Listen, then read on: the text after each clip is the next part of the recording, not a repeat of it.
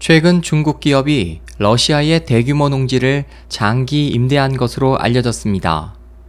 15일 시베리아 뉴스통신 플래시 시베리아에 따르면 이날 중국 기업 조의 리소시스 인베스트먼트는 자국 동북 지역과 접경한 러시아 극동 자바이칼주의 11만 5천 헥타르를 49년간 장기 임대하는 계약을 주 정부와 체결했습니다.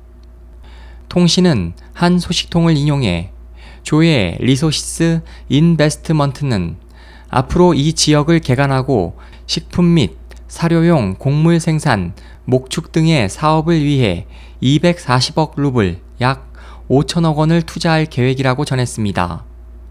이번 계약에서 양측은 헥타르당 농지 임대료로 연 250루블 약 5,100원, 임대 기간 전체 임대료는 15억 루블 약 310억 원에 합의한 것으로 알려졌으며 첫 3년간 사업이 성공적일 경우 임대 면적을 20만 헥타르까지 늘리기로 했습니다.